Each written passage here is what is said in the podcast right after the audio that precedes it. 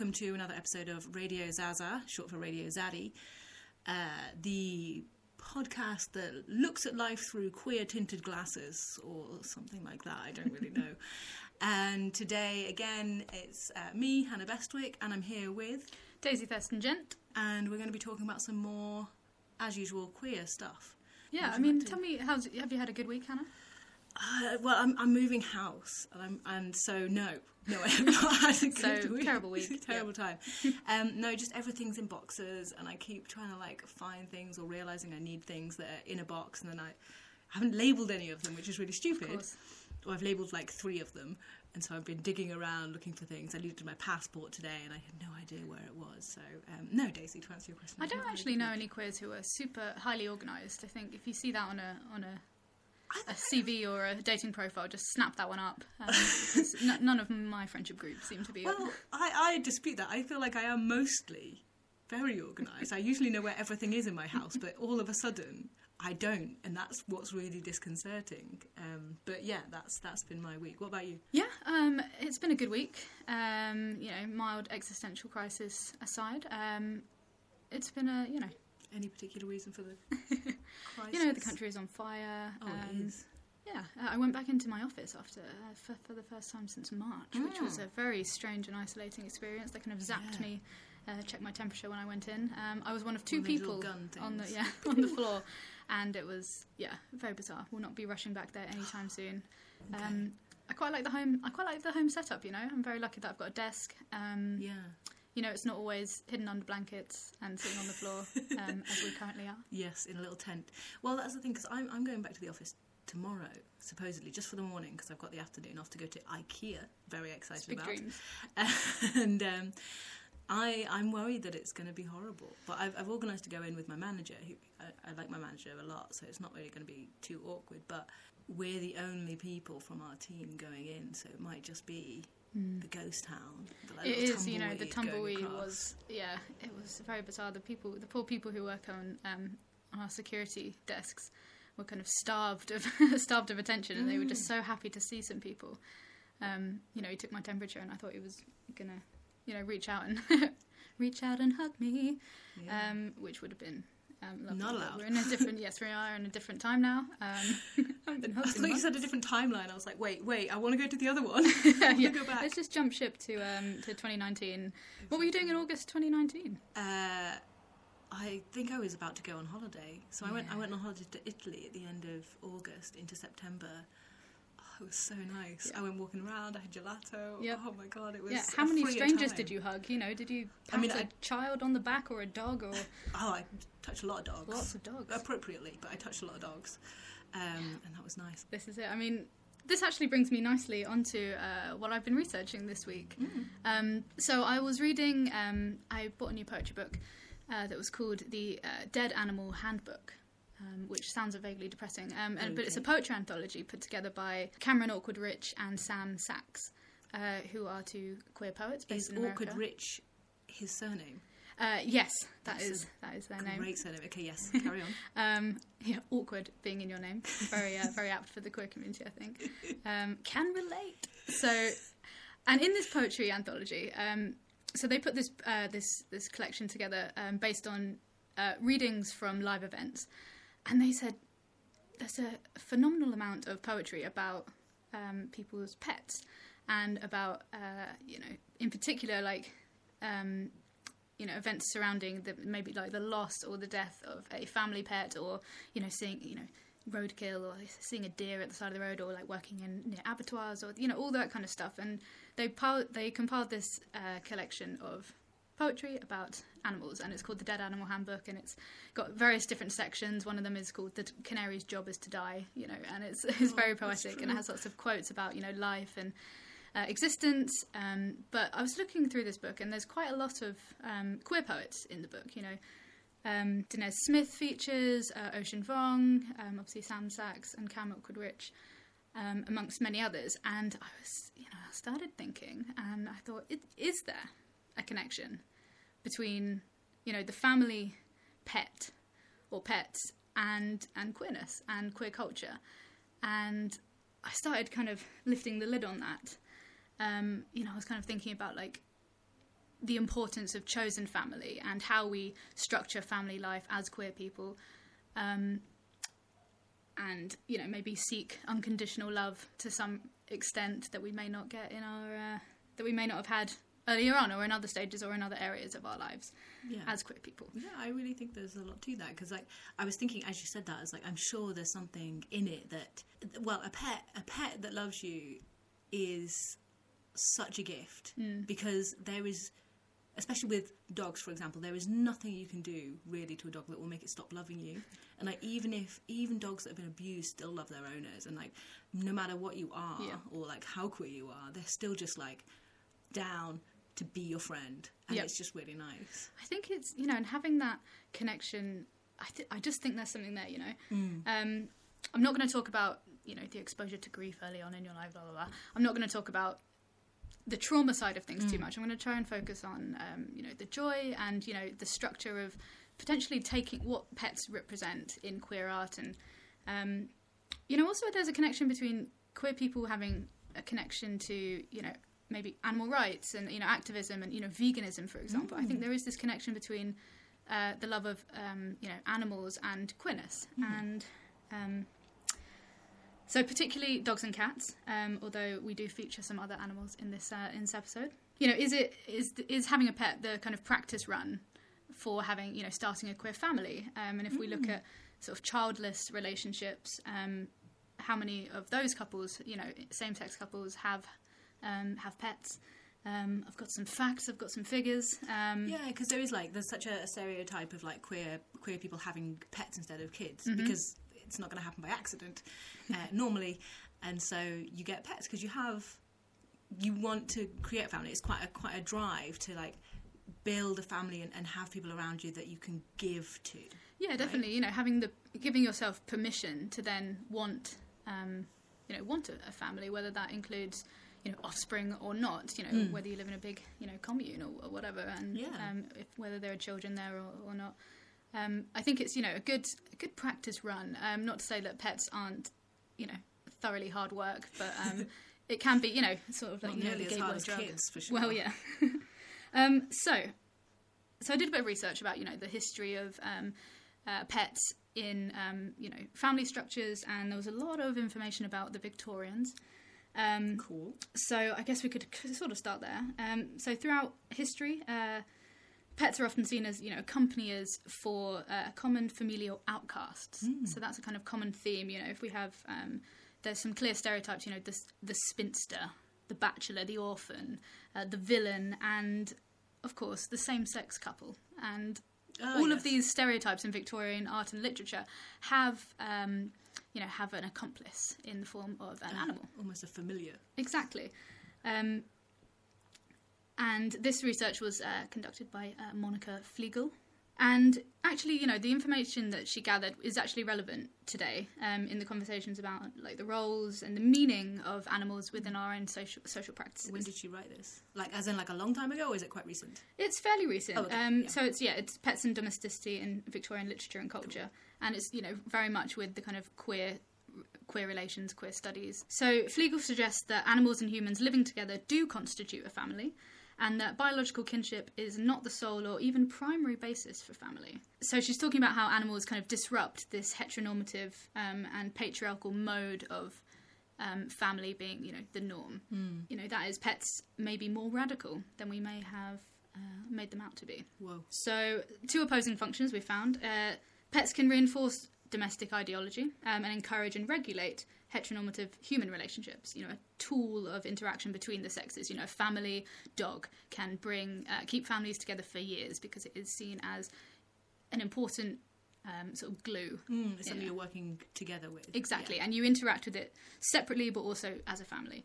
Um, or the second, um, the second function of a pet is when placed beside like deviant characters, it can be the symbol um, of a new family norm. As in, like, it can be an indicator that they're leaving, or like, So you can just have you know a new, Or just a new family. idea of what a new family idea is. of Yeah, family. okay, Yeah, nice. you know, an orphan with you know you've got an orphan with a with a street dog, and that Yeah. is still a mode of family, and you and it still constitutes family basically, is what yeah, that's cool. Is suggesting. I have a nice quote that is uh, from Breck Radulovic, uh, Radulovic, sorry, and it is uh, it is a lot to ask of a kitten to stand for the queer destruction of heteropatriarchal society. You know, I mean, it's a big yeah. job, big job, big They're job so for a kitten. small as well.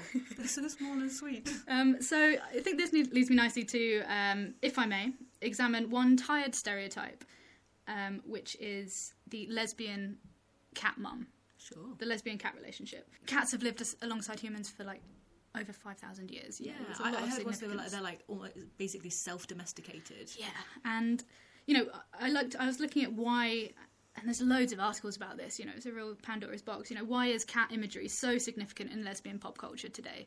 And you know, it's more than just this kind of lesbian cat relationship. It's more than just kind of throwaway trope. It's apparently it's true. Uh, lesbians Oh. are more likely to parent a furry feline uh, than their hetero counterparts. Oh, And it's even become this kind of self-referential sort of in joke in the LGBT communities. Yeah. And I found, you know, I uncovered all these. You know, there's been art exhibitions about it. Um, you know, the wide world of lesbian cats, which was at New York City's Gay Center. Um, whoa. you know, there's this huge subculture. You know, comics, online zines, and of course, you know, a well-timed meme. Yeah. Um, Is there also like a lot to do with like uh, a crossover of, of between like lesbians and sort of spinsters who are considered like witches? Of course, yeah, yeah, yeah. No, there's a huge, there's a huge connection. So there was an article I read by Dr. Rachel Korbman, uh, which said cats are connected with connected with deviant forms of femininity like witches, spinsters, and lesbians. Um, so God is this God forbid? Um, so traditionally, where you know modern straight women or feminists may have rejected the label of you know crazy cat lady. Um, feeling it was too tied down to the historic association with being a witch, or God forbid, a spinster. Um, lesbians appear to have like reclaimed that and run with it. Yeah. You know, people's dating profiles feature cats, and people say like proud cat mum and um, proud parents of cats, and Oh. it's just you know, there's so much. You know, I would absolutely swipe right on the um, on the profile that had a cat in more than you know without even hardly looking See, at the human I'm, I'm cursed. I'm allergic to cats, so I'm a cursed Such a lesbian. episode. I'm so sorry. So sorry. And my partner wants to get a cat, but which I'm just I I can't be in the house with a cat unless it's like one of those hypoallergenic ones, which is so expensive. And I feel so guilty because she would love a cat so much, and I just can't This is, have. this is like cat. you know, it's like the you know the, the nip it in the bud and saying you know I don't want kids straight away. It can be you know it can be a, a huge point of contention in a relationship. We'll move on from that. Yes, goodness me. Um, so some facts: um, LGBTQ women and non-binary people in the United States are more likely to own cats than all other U.S. households. So that's Wow. yeah, and that's from an Autostraddle survey in uh, in 2017. Uh, also more likely to own a reptile or amphibian. So do with that what you will. yeah. Um, All Yep. right. Shout out to those uh, queer domestic tree frog families and those scary but sensitive snake owners. Aw. So I don't know, you know, so there is something there. You know, there's been, you know, there's been some research, and Yeah. You know, childless queer folk are significantly more likely to have pets than childless straight people, for example. I wonder if there's uh, like much to do with the fact that like quite a lot of queer people suffer rejection from their families, and so they need a companion. They need Mm. um, like a sense of family more than um, straight people that haven't been rejected. Like, Yeah. because it's not that it never happens to straight people, but like not for the same reasons, obviously. Yeah, So maybe it's a replacement. Like we don't. There's that research that says you need to have uh, X many hugs a day to survive, Mm-hmm. to thrive, or whatever. And like if you don't have someone in your life or, or family in your life that will Yeah. be affectionate towards you, you need to replace that. You can't Yeah, yeah. just not have it. Yeah. So if you're on your own in the world, you need a pet. and this is, you know, this goes back to those, you know, stereotype deviant characters, right? Mm.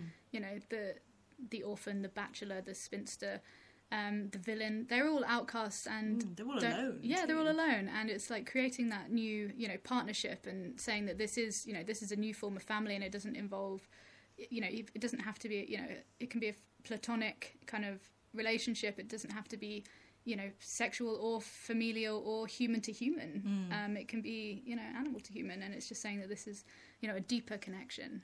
Yeah, yeah. Um, so with the with the biological thing, I was thinking about that as well as you said it. That uh, there's. Do you think that there's been an effect on sort of attitudes towards, for example, adoption, because of um, like pet the rise of pet ownership for single people or like queer queer couples? Because my younger brother, he so he's straight, but he was saying that he was at, he was at a party and he said to some girl that he'd only want kids really if they were his, if he had kids, and she called him like a Neanderthal or something, and he was like, "What? What's that about?" And then he went away for a few months and had to think. and I saw him the other day, um, a couple of weeks ago, and he said, "You know, I realise that it is so."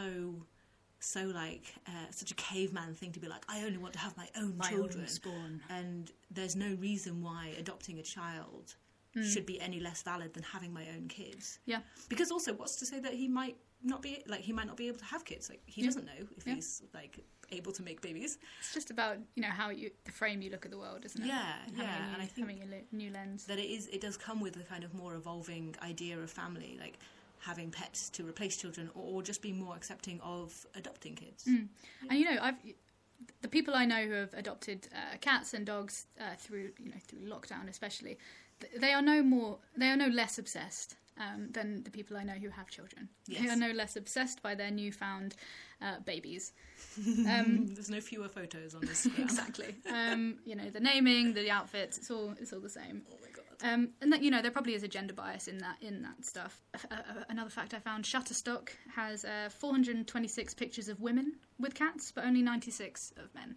Aw. Um, you know, and that's from 2017. I reckon the numbers have skyrocketed. Uh, Yeah, because well, because cats years. come with this idea of like femininity, don't they? And, and Yeah. guys don't tend to have them. I love like.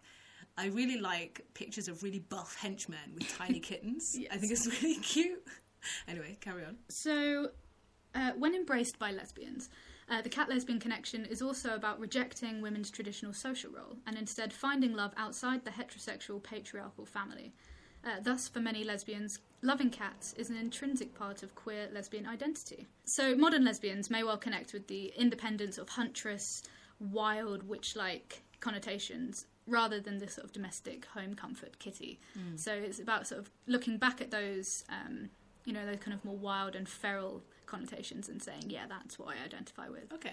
And so I read this, uh, an article by Catherine Lee, who um, was um, kind of a, a psychologist and also um, was a teacher um, during the kind of Section 28 years. Um, The 80s, yeah. yeah, and um, they wrote this really interesting. Um, Could you just quickly explain what the what Section 28 is? so Section 28 was um, a, a bill that was passed to um, sort of forbid um, teaching, uh, you know, um, homosexual family structures in, in schools um, and True. removing it from the curriculum and um, making it illegal for teachers to, you know, discuss that. Um, It was Thatcher, yeah. yeah. Yeah. Oh yeah. So, you know, she does talk about this. Um, it's a, it's a very interesting um, essay. It's called "Keeping Lily Safe," and it's about uh, her relationship with going through um, a sort of personal trauma and how that drew her closer to her cat at the time. And it's uh, super super interesting. And she has her notes from her kind of CBT sessions, her own sessions, and it's it's very interesting. But she kind of sets up the uh, the idea of the cat as um, you know the cat is this kind of independent being that uh, demands detention, uh, attention on her own terms and is considered less people orientated than the dog. Um, so many lesbians reject traditional female roles. Uh, caring for cats enables lesbians to reclaim elements of caretaking in female identity without being subjected to the patriarchal pressures of motherhood.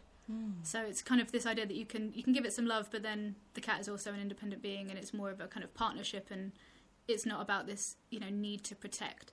Um, anyway, the article kind of goes on to say how this relationship changed, and when Section 28 was introduced in the school that um, that Lee was working in, um, you know, she talks about how that relationship changed dramatically, and her home life with um, her partner, um, her wife, became this safe haven, and it became a very private existence. And the the cat was seen as, you know, the cat was seen as the child that she perceived society would not allow her, would not let her have. Um, and she talks about, you know, how it's it becomes sort of devastating. This idea of trying to keep this this creature safe and to protect it. And um, yeah, it was a really it was a really interesting article. Um, a bit heartbreaking at, at times. Um, but it, you know, the idea that pets give stabi- stability um, and elevate a relationship to a family status, you know, it c- makes it more than a couple. It is kind of a, a unit, a family unit.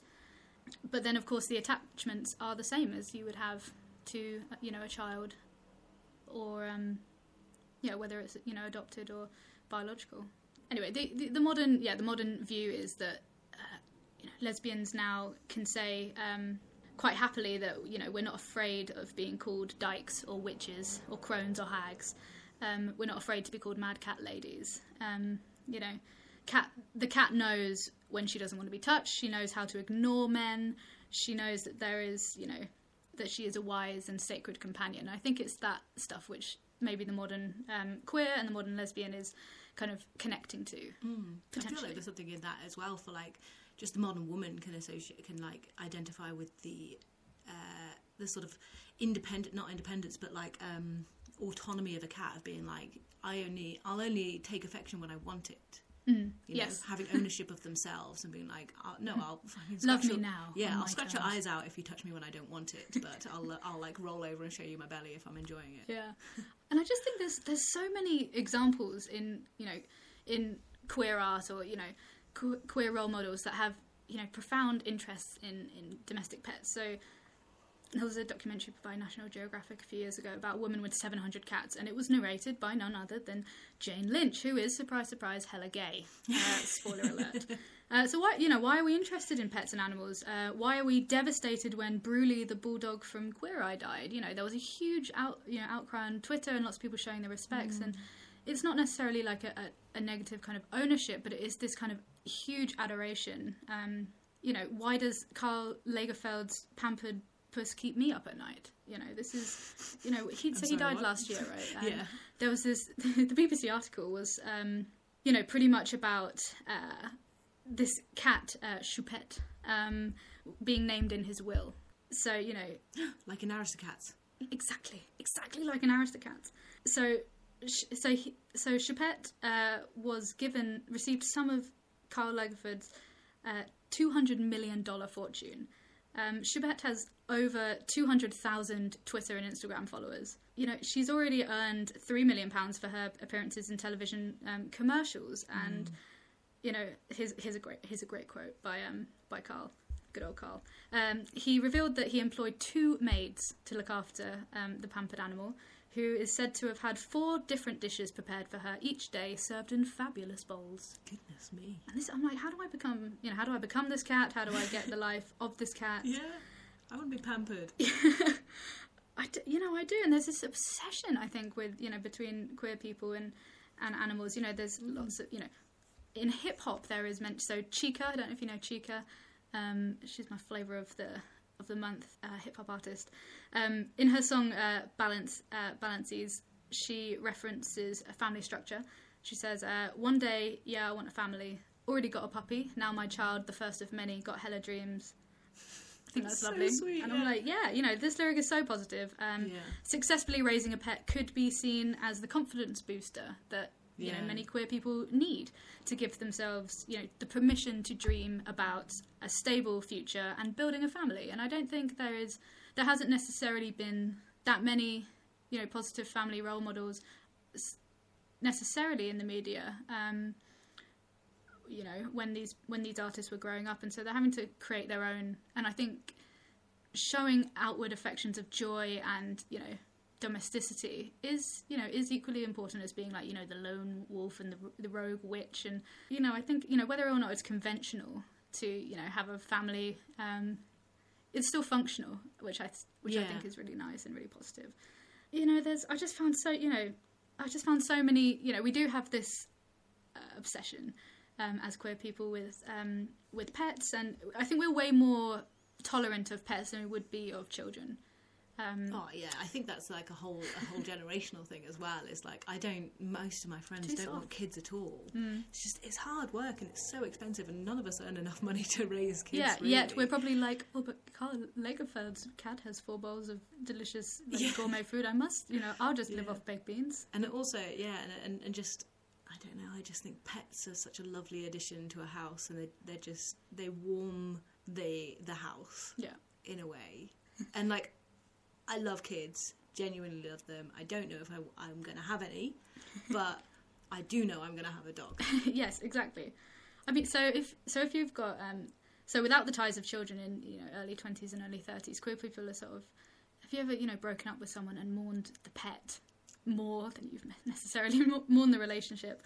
Um, you know, it's it's a really sacred kind of you know linkage between two humans, and where may, maybe a relationship is sort of broken down, you still have Mm. this unconditional love. You know, stay together for the kittens, not stay together for the kids. I also okay. Here's another thing. Um, I feel like queer people are way more tolerant of pets, um, are more likely to tolerate uh, their pets watching them have sex. Uh-oh. You know, even if it makes uh, one or both parties uncomfortable. I am not comfortable with a pet watching me have sex. That's just uh, that's not a fact. Uh, that's just some observation just more likely. from my own findings, Oh, field research. Um, yeah, I was once. I was once. Here's way too much information. Um, let me overshare for a minute. Uh. I was once in bed with someone who um, I would. I caught her um, uh, stroking her cat while we were in bed together, and you know, afterwards, I kind of I questioned her about it, and I Mm. said, uh, "Yeah, what's what's that about?" And she said, "You know, not because I find it sexually enhancing in any way, but uh, because." And I quote, she felt guilty. She felt guilty for the cat having nobody. I was just like, how long? You know, like just no. we had like 20 minutes like you know, before before dinner time do you know what i mean like this is uh yeah i feel that you know queer people give a lot of um put you know raise pets on a huge pedestal Yeah. um and i think yeah and there is a connection i think between you know the queerness and uh the adoration and tolerance um, and importance Mm. of pets and especially you know dogs and cats in particular um, so that's what I've been yeah. that's what I've been researching. That's really great. It's like the queer family, but like cross species queer family. yeah, you know, um, and if I may just have a here's a closing quote. Uh, to love another species is in some ways the ultimate queer act because it challenges not only heteropatriarchy but the norm of human supremacy itself. Anyway, that was a Love quote. That's very good. Thank you. That was so good. I just thought it So was a lovely, you know, very uplifting, and obviously there's huge wormholes you can go down to do with, um, you know, Pet death. pet death, and um, which also is a healthy thing to experience early on. Yes. exposure to grief and all that. But no, it's um, you know, the reason it's coming up, I think, so much in um, in poetry and in literature um, for for queer people is because of that importance. Mm. If you have a pet during childhood, you know, potentially you are placing more, you know, more love and affection and importance on that role. Um, as an only child, I put a lot of affection into into my poor cat Yeah. you know, it's that companionship, and it is that idea of unconditional love and acceptance. You know, Mm. the you know even the most um, independent um, and sassy of cats is still gonna you know love you for the for the five minutes that you're feeding it, Yeah. um, and you know potentially potentially maybe twenty Yeah. minutes or so on a sofa, um, you know, watching Killing Eve. But uh, and a dog is just you know those happy balls of joy that we don't deserve. My aunt actually had, well, my godmother had a cat called Sassy because she was so aloof. Uh, but she was one of my favourite cats. She was so soft. But she would just like, you'd get about one minute of her affection, and then she'd be, she'd start swiping at you like, okay, I'm done now. Yeah. we're done. That's enough. Yeah. um, so I mean, it kind of kind of does lead on from what from what I guess it, I, it sort of leads on from what you were saying because I'm going to be talking about uh, queers in myths, um, which I guess I kind of links with the witchcraft, but not really. I'm just it's a tenuous link. Keyword. Uh, something something queer. That's how we link it. uh, it's the name of the game. But um, so I I really like Greek mythology, and I have like quite a lot of books on it, but I've never got through any of them all the way through because they're so dry. And I have one that's obviously like it's a, an old school book, and it's written in it in the front like I can't remember what the name is, but it's some little boy's name, and then like the year and like what grade he's in, what class he's in, and Prometheus. Prometheus, uh, beginning of time, um, and it's it's really dry. Okay, so it's all just like this god was involved in this thing, and they also had an, a like a relationship with this this other god, and so many of them. I was like, just feels a little bit gay, a, like a little bit gay. So. Um, I was looking to see in generally in like uh, mythology as a whole, like where does the where does the queerness lie? Is it more predominant in certain societies and more uh, cultures? But no, it's just like across the board. Like most religious uh, narratives as well as mythology have um, have queer themes in them, and like mythology and religious narrative, like there is some overlap. I'm Yeah. sorry, but there is because the Greek myths used to be Greek religion. Yep. Okay. It's Um, almost as if we've always always existed, haven't almost as if. So I um, I have this quote, which is. In a world that commonly tells LGBTQ plus people that they don't belong, looking through the ancient mythology can may, uh, may be a place of respite. Too often we see statements suggesting queer identities are a new phenomenon or a growing trend. We're told that our acceptance is a contemporary gift uh, and our histories are erased. Okay, so there, there's a lovely, uh, as well, quote from this researcher called Devdutt uh, Pattanaik, who wrote a book called The Man Who Was a Woman and Other Queer Tales of Hindu Lore. So this is Hindu. Uh, he wrote a book on Hinduism, uh, like queer tales from it, which is just, it's really lovely, but it doesn't i'm going to talk about greek myths this time. I want to do a whole one on like indian folklore like chinese japanese like uh, buddhist folklore as well is beautiful. But his his quote was uh, myths capture the collective unconsciousness of a people and that means they reflect deep-rooted beliefs and variant about variant sexualities that may be at odds with repressive social mores. And mores are like social norms sort of social expectations. Yeah.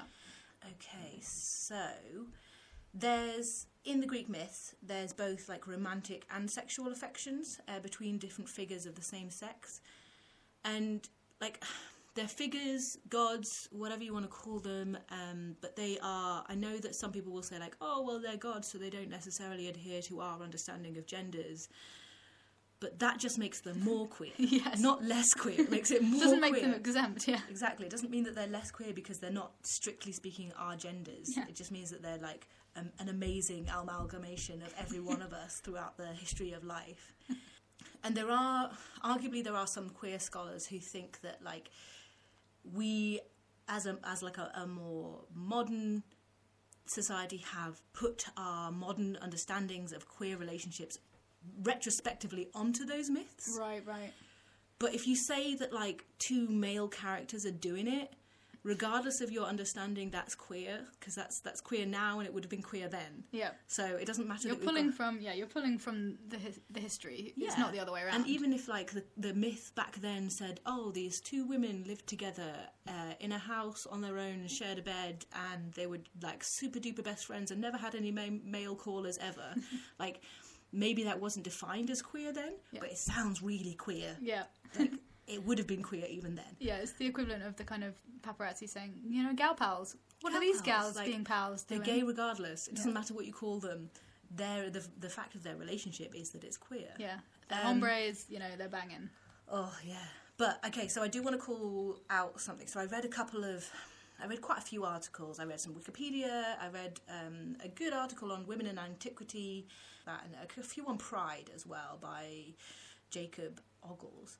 But so quite a lot of them seem to refer to this kind of it, it was a, like a culturally acceptable relationship between older men and prepubescent teenage boys okay? And it, it's a pederastic re- relationship. It mm. was it was abusive and it was mm. sexual abuse of these children quite a lot of researchers or like just articles not like quite a lot of articles define those as queer but child abuse isn't queer that is a separate thing and that like pederastic relationship they, those kind of relationships still happen today but like it is it's a common phenomenon um, Yeah. it is a phenomenon and it was then but There's no connection with queerness. yeah it's not queer It's and negative. exactly the same as well i think that there were some articles that referred to these to rape Hmm. male on male rape as queer and that's not the case. Like rape isn't queer. So you can't you can't define it in that. If that person doing the raping was queer anyway then they are queer but the act of like Yeah. the fact that he raped another man doesn't make him queer. Yeah, like it's not a consensual queer act. exactly. And and that's you know in um in for example prisons we all like it's like almost a commonly common societal horrible joke that men rape each other in prison and that's not that's not seen as queer because it's uh, it's not seen as gay because it's not. It's an aggressive act and it's not it's not a sexual sexual relationship. Okay? So i just wanted to say that i'm not going to talk about those sorts of relationships in in in this. Yeah. okay? Okay so going back to sort of the the understanding of myths and lore and like where they come from and they, they develop as like an oral tradition usually. Like they're told uh, they've been told since before we had like proper forms of writing. It's it evolves from this this desire as a species as we've kind of become aware of ourselves that we want to understand. Like why are we here? Why am i like Yeah. this? Like why do i do these things? We have this this yearning to not feel alone okay and that's one of the reasons that we're so desperate to believe that there's aliens is because we don't want to be mm-hmm. alone we don't want to be the only ones that are like that and so we tell stories about our origins We don't want to be the weirdest ones out there. Exactly, and it's the same for queer people as well. We we like cling on to stories of, of queerness or like queer characters or like hopes that someone is queer, even though like, please be gaydar, not just our gaydar. Yeah, like, yeah. we don't want to be the only ones, and we know that we're not. Yeah, we want to, we want to know. We want to understand ourselves. And Yeah, the understand- gaydar scans many a many a terrain. Oh God, exactly. So, um, yeah, I, I like over the years, especially in my early years of like understanding myself, I would like quietly read about queer history and like quietly watch shows. Like I remember watching Skins and the the season with Naomi and Emily having this like it was a it was like a an okay relationship, but the whole of Skins was just a f- absolute like everybody in there was having a terrible time. Yeah, a bit So it wasn't like a nice, happy like example, but I used to watch it in my parents' office with the screen turned away from the door, so that if anybody walked in, they might they wouldn't see what it was. Like they'd have any idea what was going on because it wasn't explicit in that show. They're just two like, gals going camping. just two girls being pals, and I just it was my.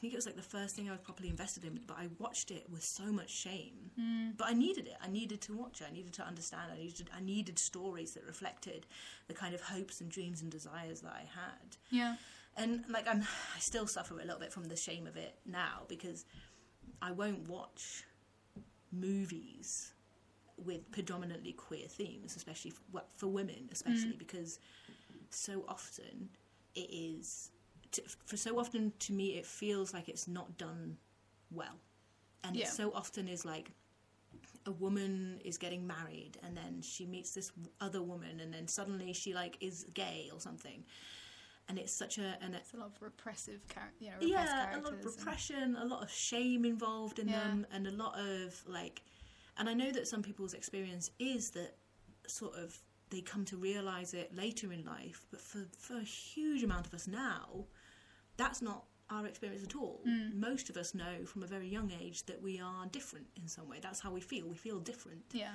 and so it doesn't reflect my experience. So i, d- I don't enjoy it at Yeah. all because it feels there should be exposure to joy uh, early on, as well as you know the terrible times that. exactly. And my first exposure to like a queer storyline was this it was a show called like at home with the braithwaites or something. I was like 10 i was a bit too young to be watching it but i was watching it with my friend one of the characters said at the dinner table with her parents like oh i'm gay. And the dad flipped out and he like i don't remember if he did but I, I had this feeling that he'd like flipped the table and it was just awful. And i asked my mum like what does gay mean? And she was like oh it just means that like she wants to like live like kiss that other girl. And i was like oh no that's clearly a bad thing. Yeah, yeah. And like Table flip worthy. yeah exactly but uh, uh, sorry getting back to the point um, No, I wonder if straight people watch um, watch you know rom coms and feel ashamed. Like they don't, right? No. It's not a thing. No. Um, so they why should is because it? many rom-coms are awful Yeah, they should be cringing. Uh, yeah because the terrible acting. Not. You know, if I watch a, a queer film done badly, yeah um, I feel just embarrassed for my whole, you know, for all of us. yeah Um, like, is that how you see us you know, and I'm like, this is not how. You know, I have to turn to my flatmates and say like, that's not how it's done. Like that's not what it's like. I promise. Like, about yeah and there's like some fetished, you so know, there's, re- there's like a, a film recently like portrait of a woman on fire which is arguably like oh, sorry um, admittedly beautiful and like well done well made but it is set in a time when it wasn't okay to be gay Mm. and so there's so much shame and repression in it and like confusion and angst and like oh just so much heartache like i just want to see a film where there's like some queers that know they're queer and then they like just And that's not the main it- story. yeah, and it's just like they have a nice time. Maybe they go on an adventure or something. Not that the fact that they realise they're gay. Yeah, they're... where's my wholesome Wes Anderson directed queer Exactly, film? you know, exactly, queer it. epic. But we're getting off topic. Sorry. Yeah, there's your brief, Wes. Wes, come on. Uh, so yeah, the, the myths, myths. the myths are great, uh, but there is an issue like I said, they're, they're oral tales, so they've been changed so many times, and like people tell them in different ways in different parts of the country, in different parts of the world, um, and so there's ones where like two gods will be lovers, or then they'll be enemies, or they'll actually be brother and sister in another version. So it gets it gets really Yeah. like messed up. People don't really stick to one particular storyline, but there's um, most people tend to stick with um, the version written down by this guy called Ovid. Okay, so he uh, wrote out this kind He had of the best handwriting, I presume. the clearest of all the handwritings. but he um he wrote out this narrative, this almost complete like coherent narrative of all of, of not all but like the majority of all the Greek myths. Um, and so it is, and it is preserved really well. So um, it has la- it has survived, and therefore we can use it as a really good um, tool for understanding what the myths were at the time. Um, and it's from so he lived uh, 43 BC to 17 AD. So it was written a long time ago, but it has survived, and it's quite a good record of that, and it's quite comprehensive. Thank you, Ovid. Yeah, thank you, lad. So it's in his Metamorphoses. Uh, it's a long verse narrative, retells the ancient Greek and Roman legend, unifying them in a sequence as a, uh, unifying them as a sequence, and through the theme of the title. So like it, they sort of metamorphose into one another, they move into another. And as a sidebar, so Greek and Roman gods can be like very very similar. So the Greeks um, colonized Italy, they set up Rome. You get the Romans, So then they're they kind of counter- counterparts. yeah, they they then took over all of Italy, um, but the what it was kind of a common practice then that if they colonized a country, they kind of absorbed that country's um, belief system. So you get lots of counterparts. So you get like the same god but with an, a different name. Okay, so they'll have almost exactly the same myths, almost exactly the same legends, but they'll have different names.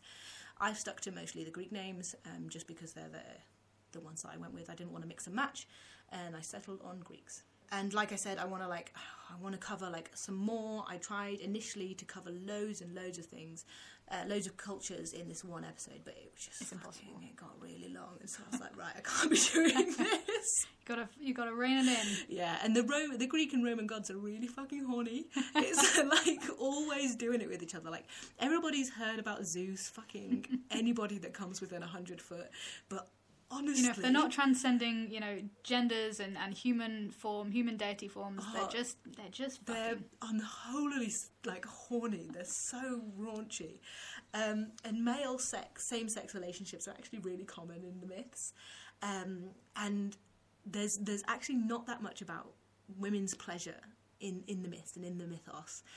Um, and I think like there's some different arguments that say that this is because the um, there was a taboo about discussing women's pleasure at all, like positive or negative, um, and that is kind of also still how it is today. We've recently had the release of WAP, which is like n- people are not okay with it, um, and but there's also an I- idea that there's just most of the writings that have been preserved have been written by men, and the men men who write them, their understanding of female pleasure and anatomy also doesn't seem to be super great. There was one author who I haven't written down. Annoyingly, I haven't got his name to hand, but he he had this idea that lesbians, one of them would just have like a really big clit, like a dick-sized clit that she would use to have sex with the other woman. Um, so like it just it just screams of not being able to understand, not of not having an understanding. But um, yeah, Sounds like a great party, but um, just sounds like sounds like a great idea, but like it doesn't exist. Um, and and bisexual behaviour between men was very common in Greece as well, and in Rome. Um, There was uh, one one Roman emperor wouldn't have sex with men, and people were really shocked because they were like, "Oh my god, he's only attracted to women. That's so strange." Um, and so that's actually one of the reasons that olive oil was really popular in Greece and Rome is because it was a body safe lube. I'm not actually sure how safe it is, but it was a really good lube, and there was lots of bumming. And- but they had that uh, the exact same um, sort of taboo that if you're the submissive partner, that's where the shame lies. If you're the active top, you're like still seen as masculine, yeah, if you're, if you're a king and you know you've got you've got your your pool boys and your yeah, and your, exactly. your Your horny saucy, chefs. saucy men around. Like Yeah. you've got to be the top. But the men who were the the submissive were still like looked on with some shame, um, which is it, that was also the case in like um, in Norse culture and like it's it's pervade, pervaded across like the globe. That is that's what people think, and it- it's I believe it's it's to do with the idea that being submissive submissive is associated with being feminine, and femininity is what people perceive as degrading, and that's just like a whole other like terrible area. Like it's just it's a very harmful view. It is the view that was had. takes it back to that, you know, the, the idea of shame and you know, it makes you more vulnerable or you know, and perceived as weaker and then, you know, that you know, makes you vulnerable for the Mm. Attacks of society or whatever. And it's just associating. It's also associ- associating shame with queerness. Mhm. you know, and gods that- don't care. They're not they're just gonna do that. They're their just thing. doing it all the time, mate. Yeah. Honestly, I'm gonna get onto it. Um, Yeah, if but- anyone tries to, you know, upset me ever again, I'll just say "Oh, listen, mate. Oh my god. Have you heard about Greek gods? Yeah. Um, I'm with them. But um, because they're mostly male myths, like I, I had to go like really out of my way to find out about like female Yeah. queer myths. In the in the Wikipedia article for like LGBT themes in myths, it just has one line that's like uh, women's women um, queer women do not really occur in myths, and then it links to this paper, and I was like, that's bullshit Yeah.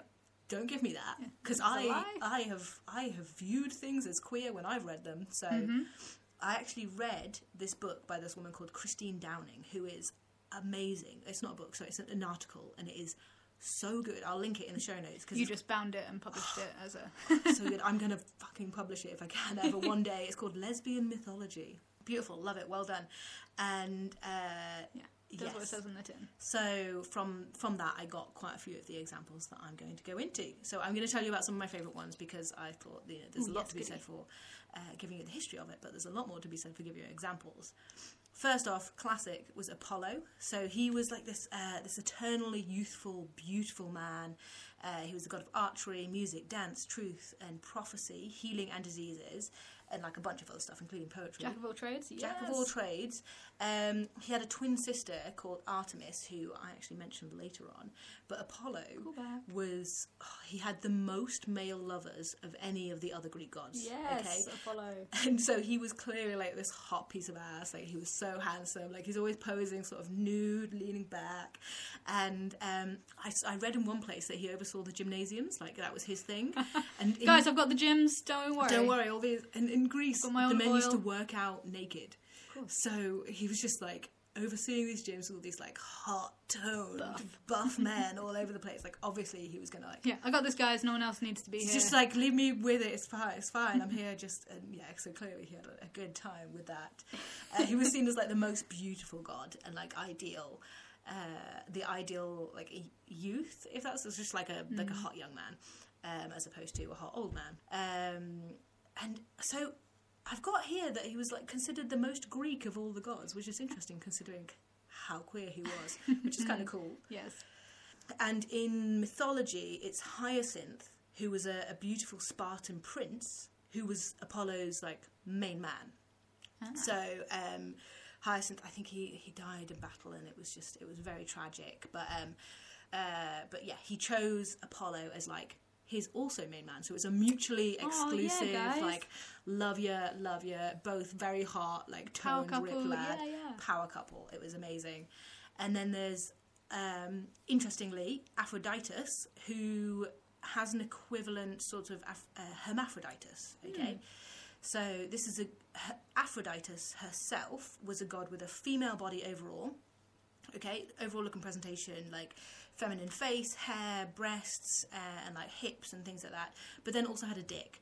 So she would she's often like shown in statues as a woman, but then just like lifting her skirt up, being like, check it out, and almost always fully erect in these statues. like, um, so she's described as a male Aphrodite, Aphrodite, sorry, male Aphrodite, but she's the goddess of uh, sexual love. Love. Um, yeah, so there's like it's that she's a she, but also so they, but also always refers to as a goddess. So she she is a goddess. Yeah, transcends all gender because God. God Exactly, exactly. She is who she wants to be. Doesn't matter if she has a dick; she's still a woman. And uh, Hermaphroditus, which is like a, a kind of associated version, is a god, not a goddess. Um, and he was the child of Her- Hermes and Aphrodite. So Hermaphroditos uh, is the name that you get, um, and was the god of both male and female sexuality because his uh, parents were the gods of, of the sexuality. One of the festivals for Aphroditus is apparently so sounds so good. Uh, the men dress as women and the women dress as men, and they have this big parade down the street, presumably with loads of drinking. Um, yeah, just to just Those to crazy celebrate that god. That sounds great. I mean, have we got tickets? Uh, Exactly, I want to go. Um, Artemis, okay, so she is the one that, like, when I first read her, I was like, I just feel like that's really, really gay. Um, so she's the goddess of hunting and hilariously chastity, um, and had a bunch of female followers. So they were mortals, maidens, demigods, like these nymphs who were these beautiful spirits, and they all like swore loyalty to her. So she was the daughter of Leto and Zeus, okay, and the twin of Apollo, like I mentioned, and she's the goddess of like wilderness, hunting, wild animals, lots of those things. Yeah, yeah. Uh, and Queer she's energy. help. She's like really, I don't know, kind of butch energy as well, but like you know, uh, not butch energy, uh, cottage core. Yes. I want to say. and um, so Artemis is very protective of her quote unquote purity, if that makes sense, because she didn't want to get married to a man at all. She wouldn't.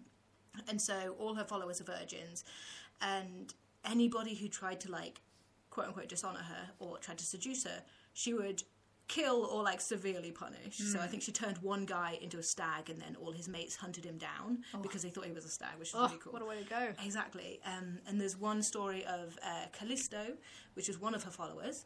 Zeus tried to seduce Callisto by appearing to her as Artemis. So That's a mean trick. it's a mean, nasty Like trick. cuttlefish It's not trick. cool, and the end of that story is not great. But like, um, clearly he was like, "How can I be attracted to the Callisto? I'll be Artemis." Who is the most attractive person I can think of? exactly two sexy ladies Irresistible. getting on in the forest with all their other harem of women. In my opinion, sounds great. Uh, then I will take the arrow through the heart if that's exactly that's that's, my what it takes if I need to. Um, and then there's uh, the Amazons. I think you've, you've probably heard of the Amazons. Yeah. So, so uh, Wonder Woman is supposedly an, an Amazonian woman, and she was. It was a woman's only, women's only, a woman only tribe, Mm. and they were like these warrior women. They were incredibly powerful, strong, like accomplished hunters, and they were also apparently like in, in one one writing, which may be a mistranslation. They they cut off one of their breasts, um, every one of them to uh, aid them with uh, fighting and hunting. Because if you is that where your bow and arrow goes. yeah, I was going to say if you've done any archery, you pu- have to pull the string back uh, tight against your chest, and if you've got a boob there, kind of gets in the way. It's coming off anyway. Exactly. So just like hacked it off. And they also used to get together once a year with the uh, Gargareans, which was a male tribe, a male only, so probably their other gay ca- counterpart tribe. They'd get together once a year, do it, make babies. If they had any sons, they'd The give one day those- for procreation. Exactly. If they had any sons, they'd give them back, and they'd keep the females to themselves. Yes. It's just like uh, that episode of Rick and Morty. The boys get to play outside. So, this yeah. reminds me a lot of uh, the uh, some of the, the private schools in Cambridge uh, when, when I was growing up. there was sort of a fornication field, I think, that separated like between the two. between the two, yeah. between the two Actually, one of my friends was telling me about that. So she went to a girls' only school, but it was, they always have a counterpart school. yeah, yeah, yeah. And so they'd always be like, "Oh, we're going to go hang out with the boys at this school." Super myth, you know, mytholo- yeah, mythological. mythological. Um, yeah, so I really like that one because I remember um, it just being like, I think I remember hearing about it when I was young, and I was like, oh, yeah, I'd go to a women-only tribe. Yeah. No, no particular reason, Yeah. but like, yeah, I'd give it a go. okay, so there's also Athene.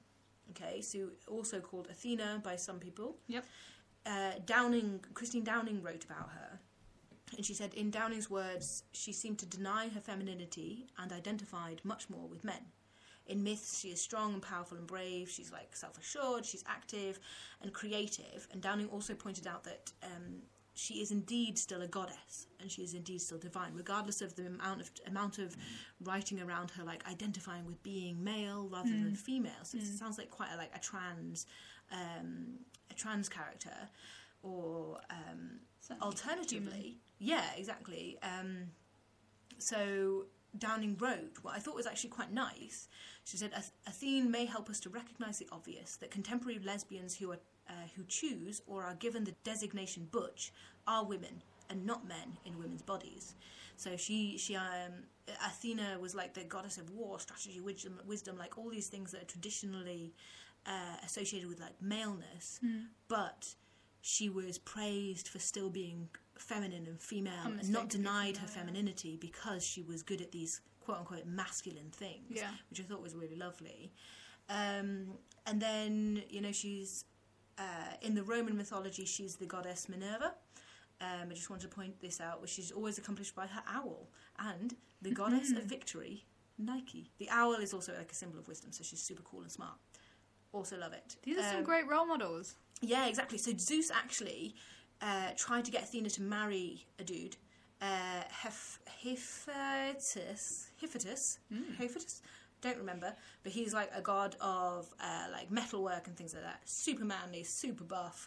Um, so when they were about to consummate the union, Athena vanished from the bridal bed, leaving him to like come on the floor.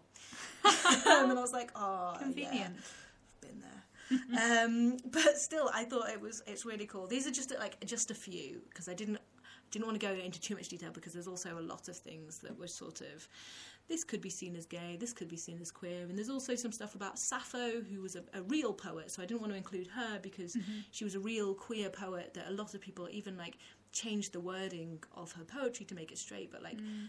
these queer myths just show how broad a spectrum of like human sexuality and identity was understood even in ancient Greece at the mm. turn of like the millennium, like BC AD era, in that we knew there was more to life than just being like cis and het Yeah.